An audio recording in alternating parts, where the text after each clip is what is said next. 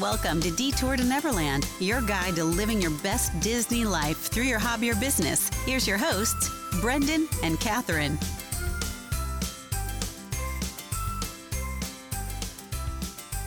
Welcome back to Detour to Neverland. Today is episode number 159. Before we get into today's interview, we just wanted to send a huge thank you to everybody. So, we made the announcement last week that we will, for until the new year, be releasing just one episode per week, and that'll be our Monday episodes where we provide our interviews with our amazing guests that we're so excited to share. Um, just to give us a little bit of time, we've got some busy things going on. So hopefully after the new year, we will resume our normal schedule of releasing three a week. Um, but yeah, we really appreciate all of the support and everybody reaching out to us, letting us know that you'll still be here, you'll still be listening, and we truly appreciate that. So, our guest today is Abby, who you can find her on Etsy and Instagram by her shop name, which is Polka Dot Paws by Abby. And I can't stress this enough. These are probably our favorite products on the entire internet. And I'm not exaggerating at all. Right after we finished recording this episode, we already had our eye on some. It happened to be on payday. Let's just say an Etsy transaction went down that was rather substantial and we immediately got the bandanas in, which is what Abby makes for dogs that are Disney themed, and they were the most amazing things ever. We've had so much fun trying them on. For Louie and Loki, our two corgis, and yeah, so it just adds that this is really great product, really cute stuff, and it's really wonderful to hear the back side of how the shop operates and how it's got its origin, and just hearing the story of Abby and her shop. So hopefully that is a good intro for you guys. If you're not already, while you're still listening, hop over to Etsy or head over to Instagram and check out her shop just so you have an idea of what we're talking about for these dog and cat, even pet accessories and bandanas. So, without further ado, we're going to go ahead and play the episode. And thank you guys so much for joining us and hope you enjoy. Um, okay, hi, thanks for having me, guys. Um, so I'm Abby and I run Polka Dot Paws. Um, I make Disney themed dog bandanas and other accessories. Um, I, let's see, uh, I guess a kind of interesting fact about me is um, I'm really sort of, I've always been both left brain and right brain. I, uh, I am a civil engineer, um, but I also am like an avid crafter. And um, so in high school, I was the cheerleading captain and the dance team captain, and also the valedictorian. So it's kind of a, people think it's kind of a strange combo, but yeah, so that's me. So I work in an engineering office with, stru- ah. with structural engineers.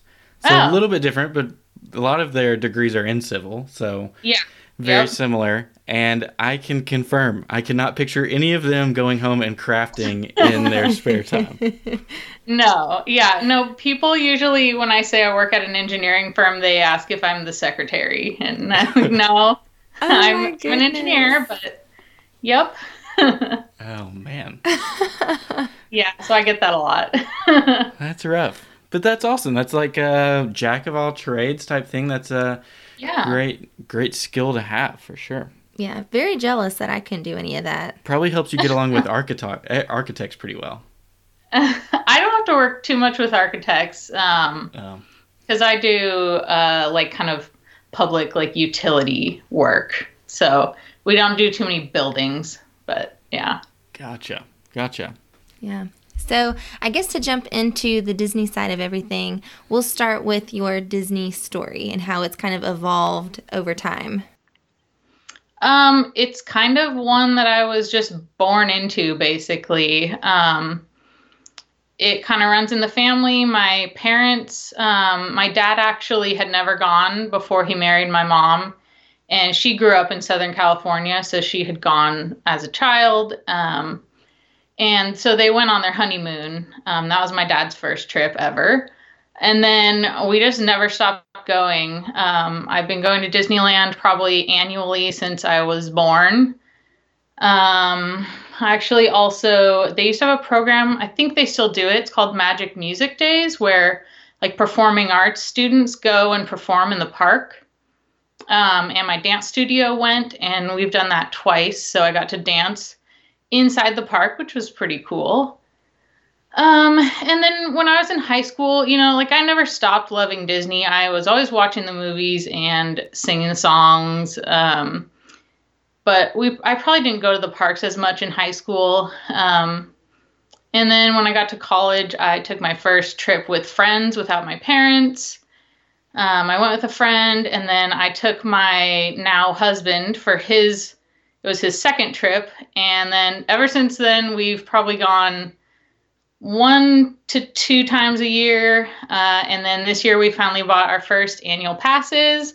So we're pass holders now, and uh, we're planning on going like three or four times this year. So um, yeah, it's just, it's always been there. Um, my parents still go without us, they go by themselves too. Um, my cousins have gone on their honeymoon. We took our honeymoon to Disney World. Um, that was our first trip to Disney World. Um, so yeah. That is a Disney family through and through. yeah, so definitely the most hardcore, but but it's it's not uh, unique to me. Everyone everyone does love going to Disneyland. Oh yes, that's definitely. We're dying mm-hmm. to get back there because Disney World is our park. But I think it's fun that both you and your parents both honeymooned in Disney World or Disneyland yeah. parks. Yeah. I like that. Yeah.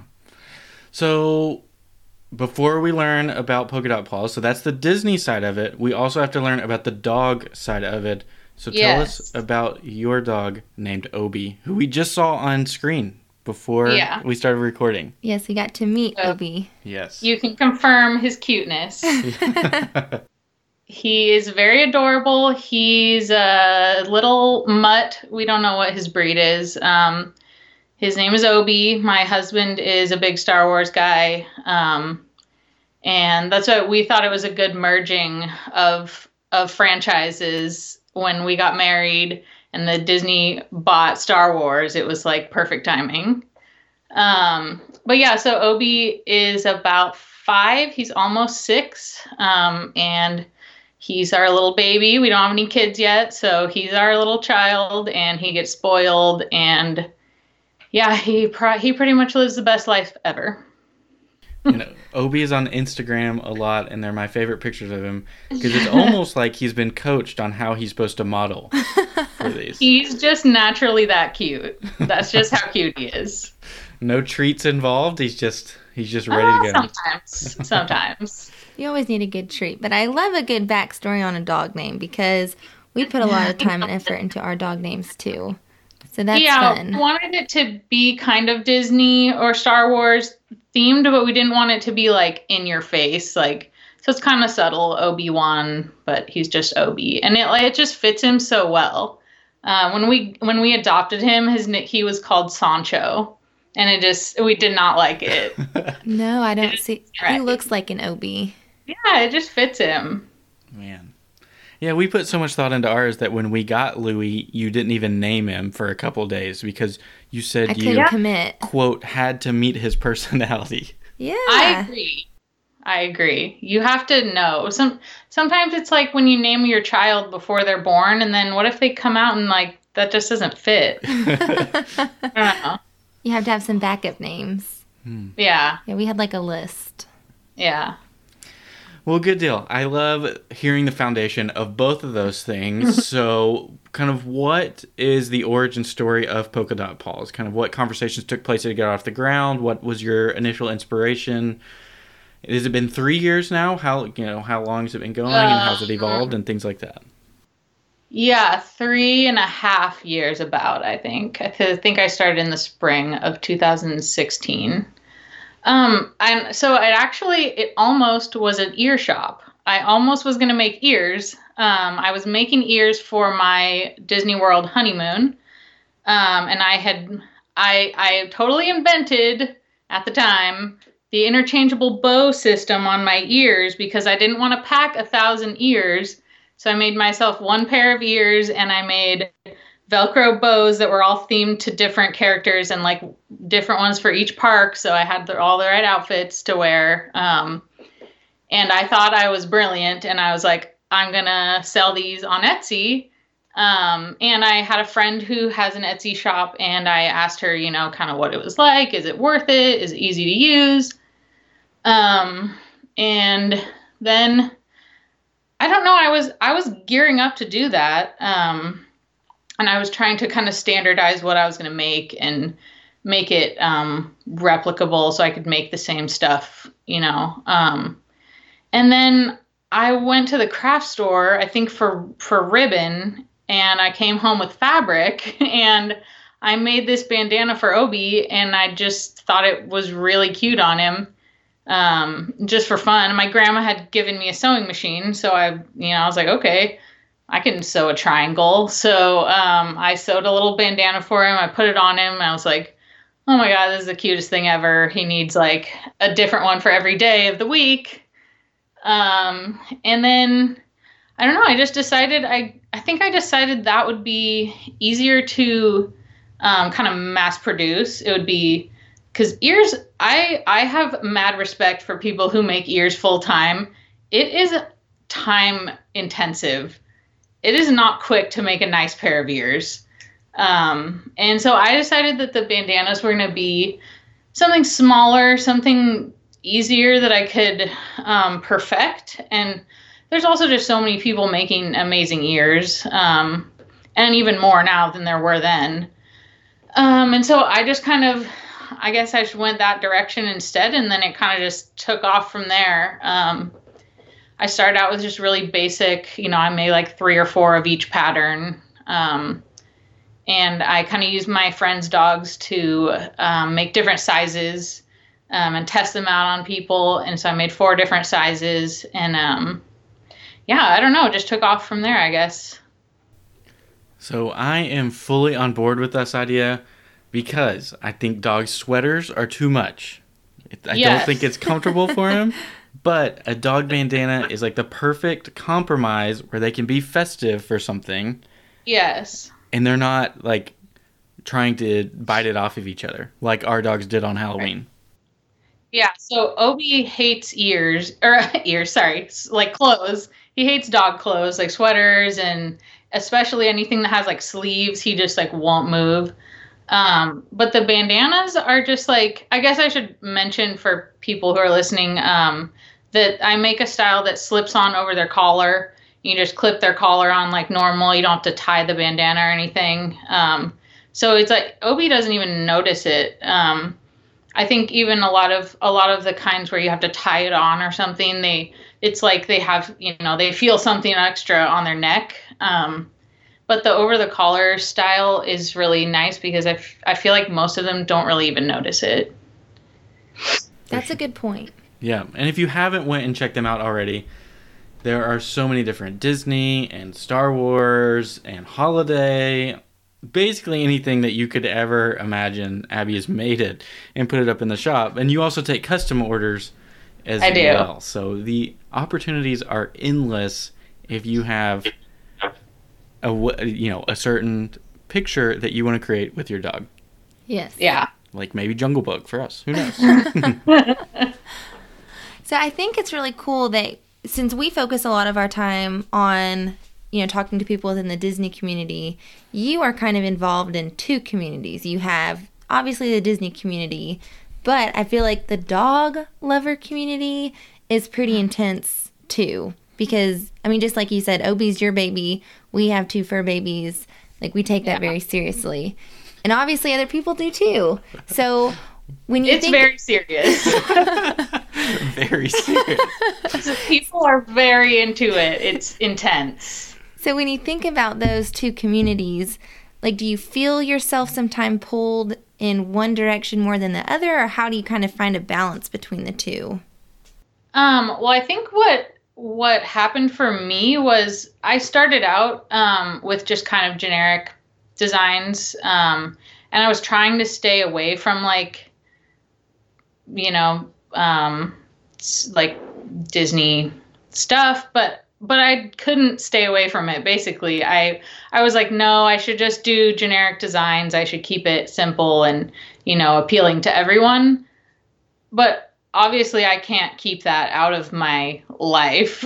Um, so I ended up starting to buy kind of simple Disney fabrics and put those up, and they went over pretty well.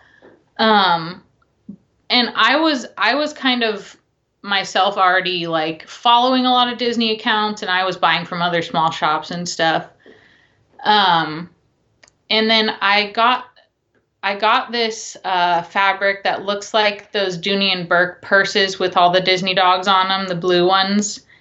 And I got like a yard of that fabric and I put it up for sale and it sold out like instantly. And I got like a bunch of new followers and everyone was like, oh my God, you have more of that fabric. Um, and I was like, okay, so there's a market here for people who are like Disney fans, but like also dog lovers. And I felt like it was almost like a market that wasn't really being filled. Like there are a few shops that do it. Um, but at the time, I think I, I, I basically kind of what you guys have talked about before, like niching down. Like I, it was my, like I found this little niche of people and like they were super excited about it. And like I've, I kind of have like built this little small community that like intersects the two. It's like people who are really into their dogs and are also like Disney community or, you know, like other small shops. Um, I really like to connect like with other small shops who are dog owners and um,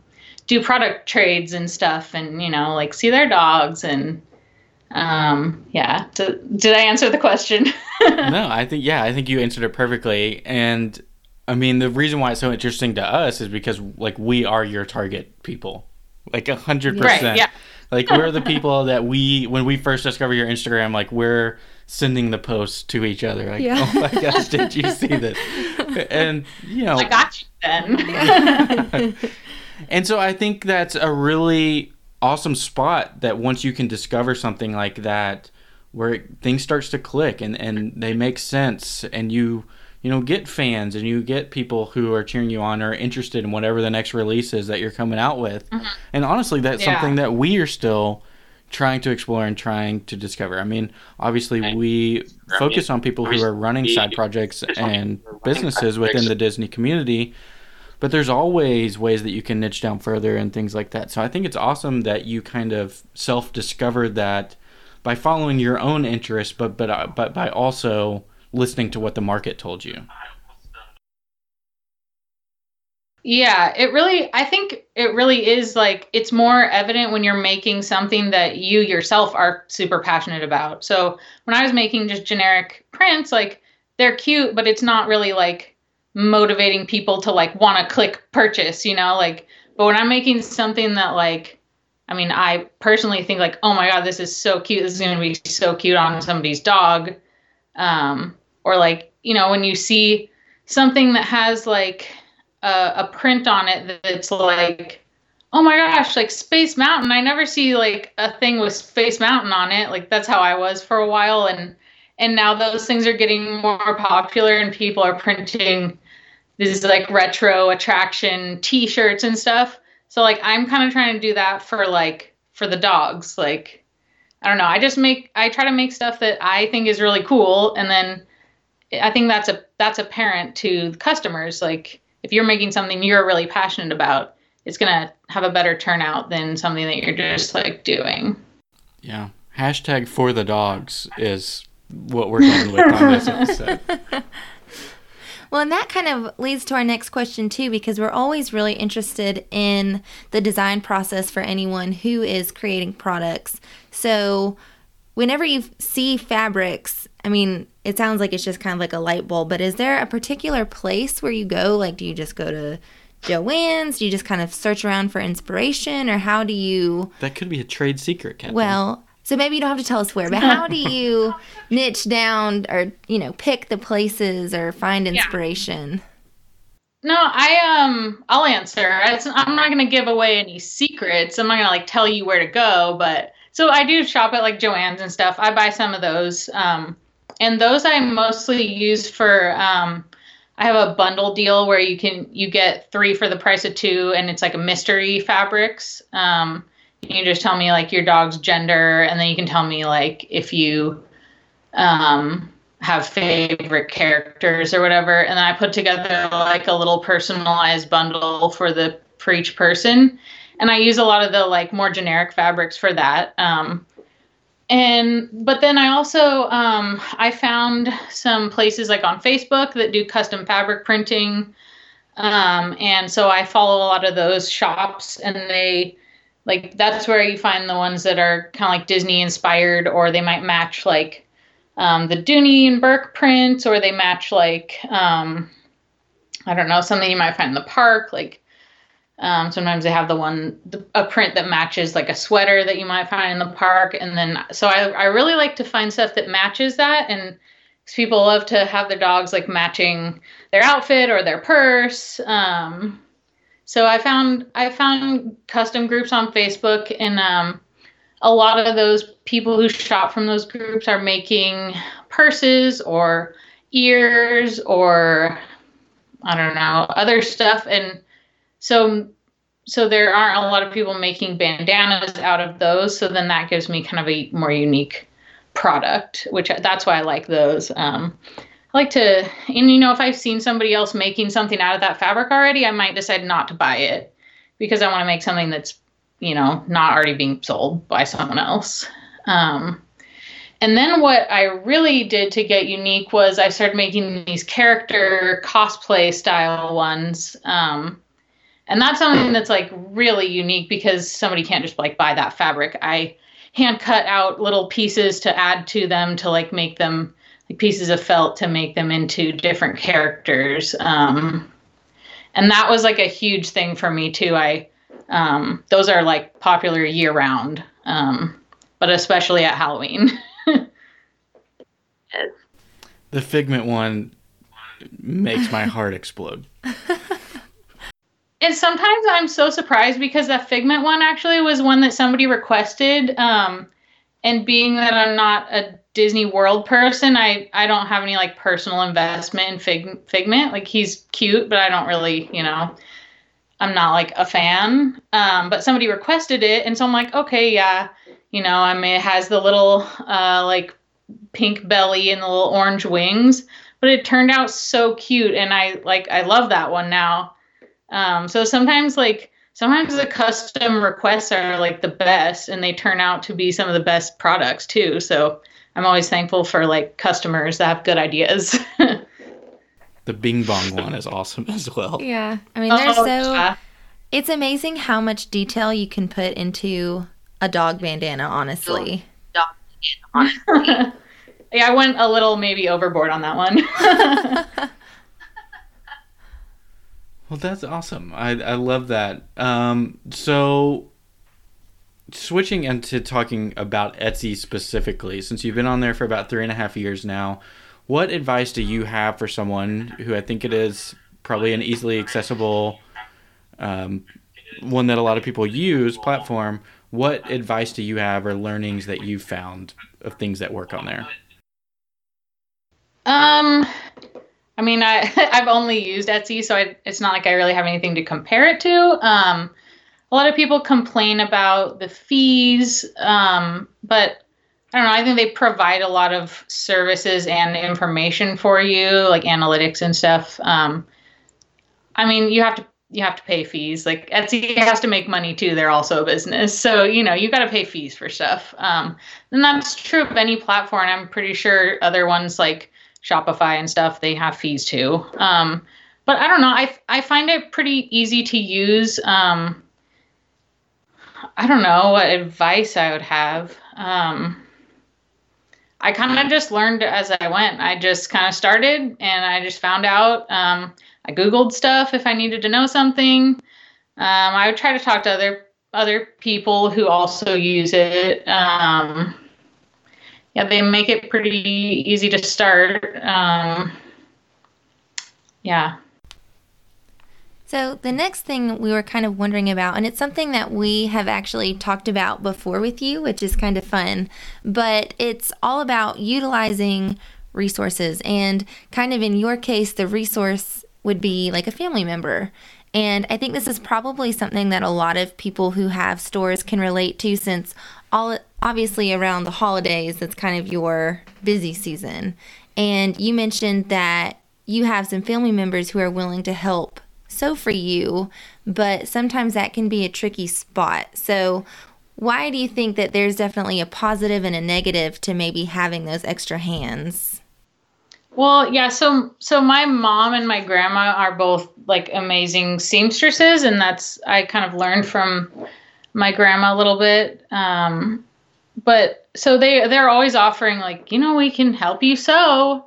Um, but I am kind of like I don't know, stereotypical, I guess, you know, how it's like, oh, nobody ever helps me. And then they like offer to help. And I'm like, no, I just have to do it myself.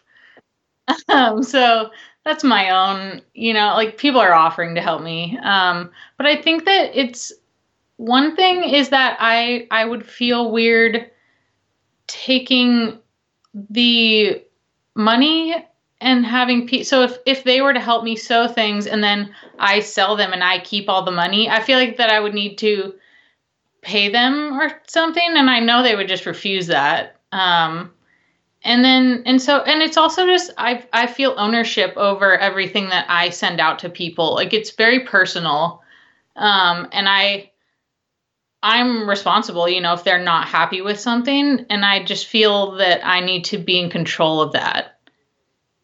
Um, so that's that's kind of why I, um, you know, I I accept help. I have my husband help me. Um, you know, when I have something with an iron-on piece on it, I'll help him have him help me peel the backings off. Um, or do something like that. He helps me. He's always there for moral support, you know, but um, he stayed up all night with me when I had to sew all night. Um, but making the actual products, I guess I just feel responsible for making them and like for the quality that goes out. As crazy as this sounds, bear with me here. it sounds so similar. I've been watching a lot of Hell's Kitchen with Gordon Ramsay lately. I don't know if anybody's a fan of the show, but he always talks about that the executive or the head chef like other people can pitch in and do things but ultimately if something goes out wrong it falls back on them. Like you have to be checking things. You yeah. are the final line of defense. And that sounds like it's kind of a similar situation that you know you're responsible for it. Like it reflects back on you. And not that your mom or grandma would do bad work but doing it yourself yeah. is just kind of a fail safe way of making sure that things go out the correct way. I bet that's a dilemma that a lot of people on the product side have to yeah. deal with. Mm-hmm. And and you also the time I just what I was thinking of during my busy season is that you also take the time to train the people to make the items exactly the way that you make them, so there's no difference. Um, and then you know there might be some trial and error with that. So, um, f- like for me, for certain things, if you mess up a one of the bandanas, that's a physical piece of fabric that I can't reuse anymore. Um, you know, sometimes you can back the stitches out and you know re- redo it, but if uh, I don't know, it just it feels it's hard to like have any wiggle room there with some items. I think that's great. I think that's great that you take ownership over it and, and kind of you have that viewpoint on it. I, I like that discussion there for sure. That, you know, ultimately on Etsy it says Polka Dot Paws by Abby. So I think yeah. it's great that you understand that that's the requirement or that's the request from your customers. And I think that's a great way to go about it. So thank you for kind of talking through that with us because I think that's probably something a lot of people can relate to. Yeah. So before we head into the fast pass round, something we've been trying to hit on recently is talking about what different resources or just tips or tricks or things that you've learned along the way that have helped you to grow your business. So, is there anything that comes to mind that you think would help somebody who's starting their own project? Um, I just, I mean, I I use Instagram and I I use it as like, I view it as like a a personal my personal page and I put my personal self on there and I put stuff in my stories about what I'm doing. I'm sitting on the couch with Obi, um, and I think it makes it more personal um, and you just i don't know just some people are so worried i think about posting at every certain time and you know oh well i i really didn't feel like posting today and i you know made this post with kind of a crappy caption or something i think just you know like you should do it to have fun and if you're not having fun then you sh- that that's either not the way that you should be using it um i don't know like you know it's we're all just on here to have fun have a good time. If i don't have am not in the mood to post something i just don't post anything that day um and so i think i guess my advice is just to be real on your social media just be who you are and people who like that will find you. And I think somebody else has said something like this on the show before. Uh, that felt very deja vu. but you know, that's that's how it is when like I said earlier, um you know, when I, I I was trying to not make Disney bandanas and then I was like, why am I doing that? This is what I love. And I'm sure there's other people out there that love it too and I just started doing that and it was I found all these people that were like, "Hey, oh my gosh, you're making this like product that I didn't even know that, you know, that wasn't out there and now it's there." And I don't know, you just you'll find if you just be yourself, you'll find other people who are themselves and maybe you'll mesh together. Yeah, I think that's really a healthy approach to social media, especially since we've probably all experienced like a funk where you're just posting to post. But I think right. it is important to not only be yourself, but to like listen to those gut feelings about when you should post and what you should be posting, um, because that does make it just more natural. Right. And and I do that too. I'm not I'm not some perfect like being who is not affected by you know the pressures of social media. Um, but I try to just I try to, you know, don't just if you don't feel like posting, don't post. If you do if you feel like posting 3 times one day, do it. Yeah, that makes a lot of sense and I think that's great advice for somebody who's starting out or someone who's experienced into it. That's advice for us, honestly. Yeah. we we fall into that category that sometimes we we get too caught up in it instead of just having fun, like you said. Right. So I have thoroughly enjoyed this first segment of the episode so far. It has been so great to learn more about polka dot paws. I'm sure any dog parents out there have already went and looked you up on Etsy to see all those wonderful designs. So hopefully that has happened. Um, Abbey, next thing we're going to do is play the Fast Pass round. So we'll just throw out these Disney topics and the first thing that comes to your mind so our listeners can get to know your Disney fandom a little bit better. Okay, I'm ready. so the first one is just name the Disney parks that you have visited. Um, so I'm, like I said before, I'm a West Coaster. So um, I've been to Disneyland and California Adventure countless times. Um, but I have also gone to the four main parks at Disney World in Florida just once. Um, so just Magic Kingdom, Animal Kingdom, Epcot, and Hollywood Studios. So, of all of those individual parks, the six of those, which one is your favorite and why? Um, I definitely have to go with just Disneyland Park. Um, it's just, it's just like the original. It's magical. It's my, you know, my place that I've gone my whole life. Um, and yeah, I don't know. It's just that's that's my park. That feels like my home. It's hard to beat that home feel. Yeah, for sure. So, if you could do, if you could plan any Disney trip, what would be your Disney bucket list trip? Well, my bucket list trip would be like the whole shebang, like round world, round the world trip, go to every park, spend like six months going on like the Disney voyage to every park. Um, but if I had to pick one, I will be stereotypical and pick Tokyo DisneySea. I mean, I was about to say, being in the Pacific Northwest, it seems so. It's not that far away. yeah, seems pretty accessible. Mm-hmm. Yeah. That's like the one downside to us is it's really long flight Really? Yeah. But I don't know. I am like scared to go anywhere where I don't speak the language. That's my only kind of. I know in Disney they like everyone speaks English there, but it still it seems like an intimidating trip to me. Yeah. I agree with that. But I bet it's a lot easier than Yeah. We're very spoiled as Americans, uh, English speakers. A lot of people around the world speak English. So next question would be your favorite Disney resort, and it doesn't necessarily have to be one that you've stayed at. Um, okay, so well, I actually I really want to stay at the Disneyland Resort. Um, but I'm gonna say uh, the Grand Californian because I have stayed there. We stayed there two nights of our week trip. We stayed two nights and splurged, and then we went and stayed at a cheap hotel the rest of the week. Um, and it was amazing. It was worth it. Um, but we probably will never do it again. It's very expensive. Um, but it was so great to be able to just walk into the park. Um, if you, if anyone listening doesn't know the, which I'm sure most people do, but the Grand Californian is basically inside California Adventure.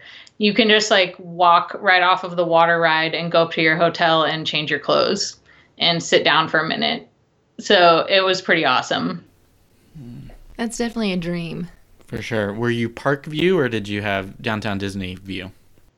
Um, we actually ended up somehow having a park view, which I don't think we paid for that, but we got a view like we could. We were staring like right at the Grizzly Peak and like Tower of Terror in the background. It was great.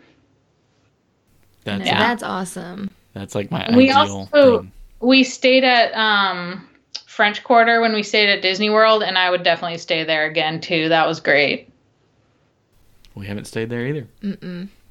it's really nice. It's just so so much smaller than um, all of the other, especially the the moderates. They seem like they're really spread out, and I was like, I really loved the like smaller feel of French Quarter. It's just like one bus stop. We were at like the farthest away building from the main like dining hall, and it still like it wasn't even that far away. Caribbean Beach is definitely somewhere you can get lost at. Yeah, that was like our second choice because I think it was similar in price, and um, our travel agent, you know, said there was a, like a deal for it, and I was like, mm, I think I want to stay at French Quarter though. Well, I think that's definitely a pro tip. The one bus stop is key because when you do start staying at some of those massive ones with like three or four stops, I mean, that in itself will take you like 30 minutes just to get out of the resort loop. Looking at you, old Key West. It was really nice. I was really surprised by how easy it was to use the buses. It is a nice perk. For sure. I thought it was going to be like really crazy and like inconvenient and take forever, but it was really nice. A lot of it's luck of the draw. It is, that is true. yeah. That's true. So, our next question would be if you could only fast pass one ride for the rest of your life, which one would it be? Okay, so this is a hard question, and I always whenever whenever I listen, I always like listen to people's you know answers to the fast pass round, and I always like imagine what I would answer. But then when I had to actually answer it, I was really hard. Um, but I'm gonna go with Space Mountain at Disneyland um, because I was trying to think of what the line that I would least want to stand in for was, and so at Space Mountain because I love Space Mountain, but standing up on that rooftop in the sun for like an hour is terrible. Yeah. Oh, see, that's so interesting because I was about to say that's a really good strategy because standing in the dark for however long is terrible. But I guess we fast passed it like the one time that we rode it in Disneyland or two times. So I mm-hmm. didn't even think that the queue is so different in Disneyland. Yeah, and I think they have some covered area up there now, but I honestly haven't stood in the standby line in a long time, so I don't even know. But I've stood up there for a long time in the past, and it's definitely one to have a fast pass for. So the ultimate question is Space Mountain in Magic Kingdom or Disneyland? I I we only rode it once in Magic Kingdom, maybe twice, but I think Disneyland. Um, I didn't like the bobsled style um, seating at Magic Kingdom. Um, and I don't know. I just I don't know exactly what it was. I just remember being like, "Oh, I think the Disneyland version is better." that is so interesting. In all of the other copy rides, I always give the edge to Disneyland, but that is the one Yeah. that I pick Magic Kingdom. Mm. See, I think maybe it was just the seating. I also thought that the picture was in a weird spot. Like all the pictures that we took in Disney World, we look really bored in all of the ride photos because they seem to be in like not in a spot that's exciting or something. If you and so if you don't know where the camera is, like we were just we just looked bored in all the pictures. It's like the haunted mansion. I still can't figure out where the heck it is. That seems like a weird one to take a photo in. And I, I, I don't We- even know where it is. We have some comical ones. Yeah. I look bored out of my mind.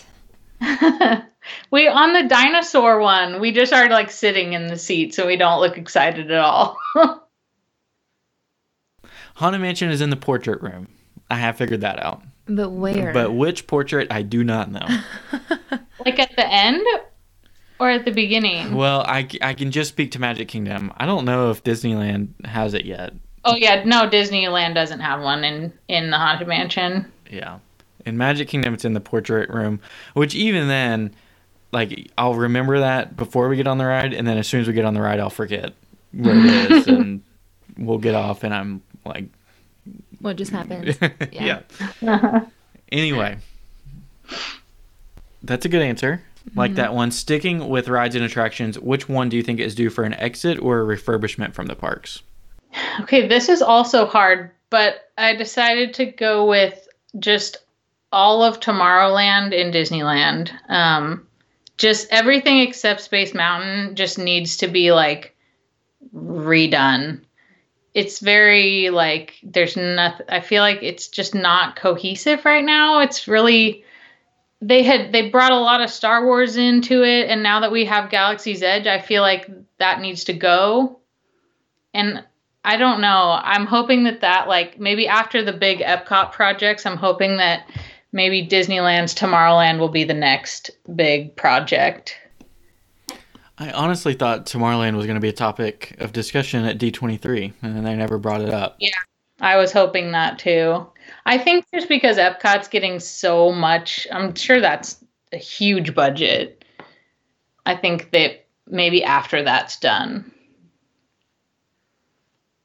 But it has so much promise. It it I mean, it could be so cool. It right now it's just like a bunch of random stuff and it's kind of futuristic and there's Star Wars and there's Buzz Lightyear. I don't know. It's just like it needs it needs a refresh. I could agree with that. Yeah. So, kind of sticking with that same topic, which land or area brings you the most inspiration? So this is also one where like the more I think about each land, the less decided I am on which one's my favorite. It's really hard for me to pick a favorite.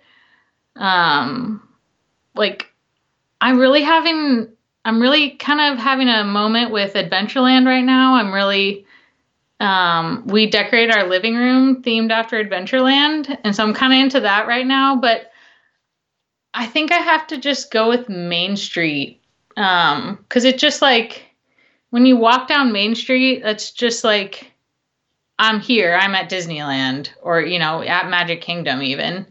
Um it's just like it's it's like the the prelude to the park and it's like you walk down that street and it's all the sights and the smells and the lights and and you're just like happy. So i'm gonna go with main street. That's a good answer. You can spend hours on Main Street just taking Yeah. it all in. People watching, taking in the smells and the sounds. If I'm ever listening to like park music on a loop on YouTube, it's always Main Street. You can't, you can't yeah. venture out to anything else.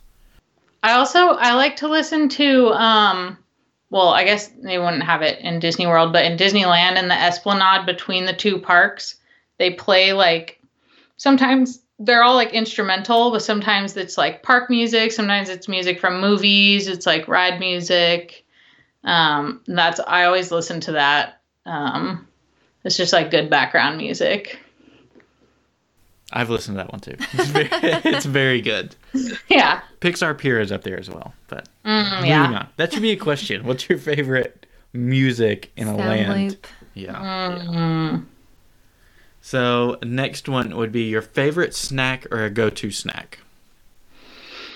Um, okay, so I picked two. My favorite like sweet snack is um the peanut butter square from the like candy place.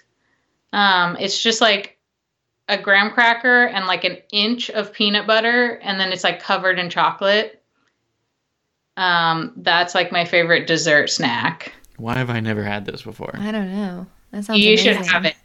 You can get them like on the one on Main Street or um, like at Disneyland. They also have have it uh, like in Pooh's Corner back in Critter Country, and downtown Disney. They also have it at Marceline's Confectionery. So I'm sure it's at all the candy stores in Walt Disney World too.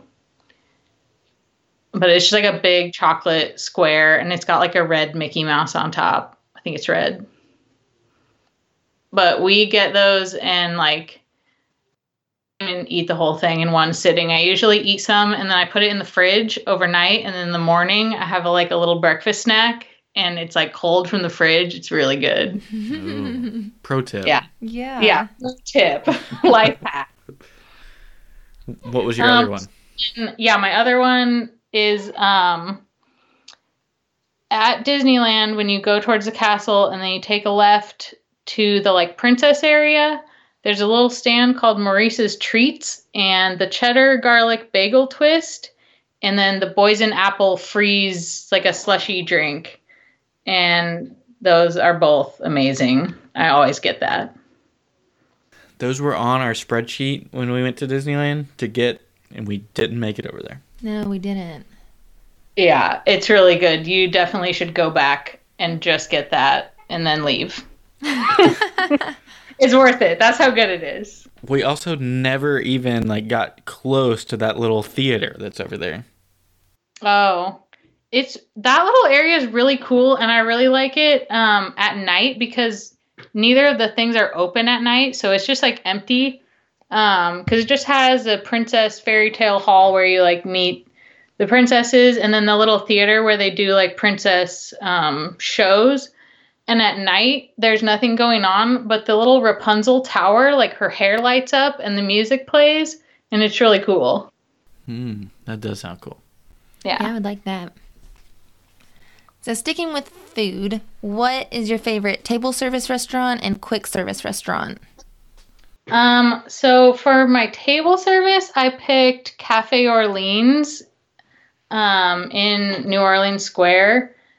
Um, they have these like pommes frites, which like French fries with like Parmesan cheese, and that has this sauce, this dipping sauce. that's really good. And I always get a little cup of gumbo, and then maybe like a salad or something to like you know round out the meal. Um, but that is that is like one of the best places. We're like salivating over here. That sounds amazing. it was i um, i had to sit down with my husband and like go through all these questions and try to like pick out because i swear i'm always like oh man you know what sounds really good right now? Like something from disneyland. And then but then when we're in the park it's like what do you want to eat? And i'm like i don't know or like if it's you know what's your favorite restaurant i'm like i don't know i just like all of them so hard to pick That is 100%. We make so many lists of treats and places that we want to eat, and then when we get there, and it never happens. Not Yeah. never. It's just hard. It'll be like, oh, we forgot to get that thing from Backlot Express. Do you really want to walk all the way over there? No. Uh, yeah i feel that What about quick service? Um, for quick service, I went with the the temporary but pretty permanent Red Rose Tavern. Um, in in Fantasyland, it was supposed to be a temporary overlay of uh, I think it's Pinocchio's Village Haus or something, and it's been Red Rose Tavern for like years now. I still say that is the best burger I've ever had in a Disney park. It's really good. Um, I think we've had the chicken burger and then uh, like the french fries those french fries are really similar to the cafe orleans french fries. So i think we're sensing a theme with my favorite food. And red rose is somewhere we just like stumbled into. Yeah i think yeah, we were just kinda, it's kind of hidden. Yeah. I i remember the only reason we went there is because your sister lost her ears on big thunder and when she went back to look for him, we had to stand next to Red Rose. And we're like, well, we might as well just eat here since we're standing right here. Yeah. So thank you, Liz, for losing your ears. she never it's found like them either. just sit in too. It's a nice little like place to just sit in there and like they play Beauty and the Beast music and that's like I mean I guess we'll give away the my answer to another question which is I love Beauty and the Beast. So that was the next question. Yes. So I'm Beauty and the Beast is like my top number one. Um, but honorable mentions are also Lion King. Um, like I love also love Tangled and Moana out of like the newer ones. Both of those are solid. Um, but Lion King I watched a lot as a kid and like into adulthood. Um, but Beauty and the Beast is always like my number one. Yeah, solid. Those are all solid choices. Yeah. so sticking with Disney favorites, what would be your favorite Disney quote? Um, this was also a hard hard to pick a favorite um because there's so many good ones. Um, but I I really just love um Walt's speech from the opening day of Disneyland. Um, and especially like listening to the recording of him like giving the speech just like I don't know, gets me every time. Um, and I, I guess to like pick a phrase out of there that I like the most, um, just like listening to him say in 1955 when he opened this park and everyone thought he was just crazy. And he says, um, you know, I hope it's a, a source of joy and inspiration to all the world. And it really, that's what it became. It's like a worldwide phenomenon. Um, and it it provides joy and inspiration to I'm sure everybody here who's listening to this. Um, and I just think it's like it's just crazy like how right he was. For sure, it is awesome to think about of what it's become and what it means to so many different people. So I can 100% get on board with that. I often listen to that recording anytime. Yeah. I think the the thing that I always hear it on is like the the train loop where you like you know take a the grand circle tour and then like but it it plays it always plays out at the beginning like right before that on some playlist that I have it and yeah much like it. So last question of the fast pass round is your favorite Disney parks memory. Oh, okay. So I mean, really, the answer is just like all of them, because all of the memories, that's what makes it what it is. Um, but a really cool one is that a couple years ago, my husband and I were going down to Disneyland, and uh, we were just engaged at the time. Um, and we were down there, and you know, my my parents are like into it too, and so um, my mom was texting me like, "What are you guys doing right now? Like, what are you gonna do next?" And I was like, "Oh, we're eating some breakfast, and then we're gonna go ride the roller coaster." And I'm like, you know, she just wants to like live through what we're doing. So we go over to the roller coaster, and as we're getting on, my parents are getting off of the same car that we were getting on, and we were just like, "What?" And so my parents surprised us in Disneyland and like spent the week with us. Um, and it was just like it was nuts. Like i don't even remember the the ride because i was just like in shock. And when we got off they were like waiting in the picture area and like they were like did we surprise you? I was like uh yeah. I i don't know how they like kept that a secret. Man, it was impressive. what was their plan on how they're going to surprise you? Because there's no way that they planned for it to be on an exit to a No. to You know, a. they just were gonna be over near the roller coaster when we got over there, and they were like, "Oh, well, we'll just get in line. Like it's a short line." And they just thought like when we got over there, they would be done already and they'd be waiting. But they just were like, "Oh, we'll just ride it real quick." And then we this was like the exact same car that they were getting off. We were getting on. Man, That is so funny. what are the odds? Yeah, so that was pretty crazy. And then now, like every time we go, they're like, "We promise we're not gonna like uh s- uh show up on your vacation this time." That's hilarious. That is so fun.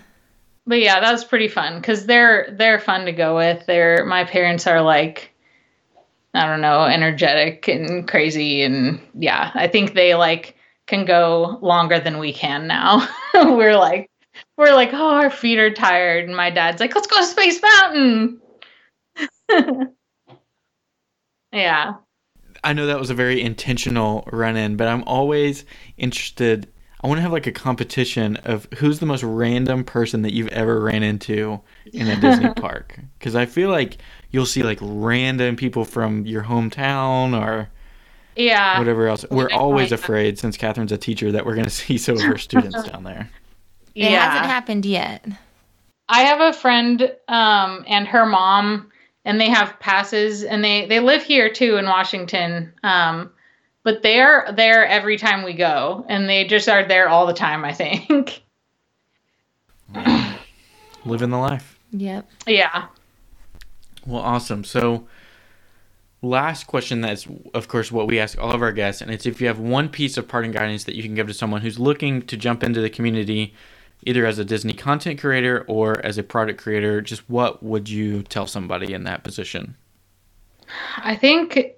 I I mean, if you want to do it, just do it. Do it for fun and do it because you love it. Don't be do don't do it for somebody else. Do it for you and do it because it's your you know, your hobby or it's your passion and that will that will come through.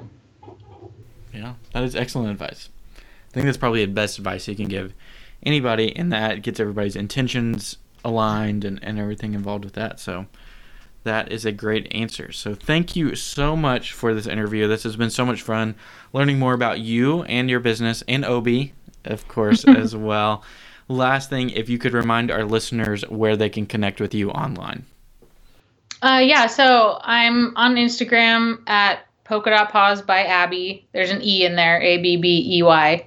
Um, I'm also on Facebook. Um, I don't post on there very often, but I am on there. Um, and there's links to my email, or you can message me through my Etsy shop too. So, yeah. Well, perfect. So we will definitely include all of those in our show notes. So if you're looking to connect with Abbey, you can definitely find them really easily. But like Brendan said, we were really excited to finally get the chance to talk to you and get to know more about you and just everything that you're doing because we really are such big fans. So thank you again for joining us. Yeah, well, thank you guys so much for having me. I'm I'm honestly like honored to be among like all of your your guests because I'm I'm an honest like listener of the podcast. I listen to you guys all the time, and I love hearing from other small shops and people I people I already followed and people I hadn't heard of yet, and finding new new friends and new connections. And yeah, so I'm I'm really happy to be on here. I appreciate it. Thank you for listening to Detour to Neverland. Subscribe to the show and leave a review to help more people find us. Follow us on Instagram at Detour to Neverland underscore podcast to see our pictures from the parks. See you real soon.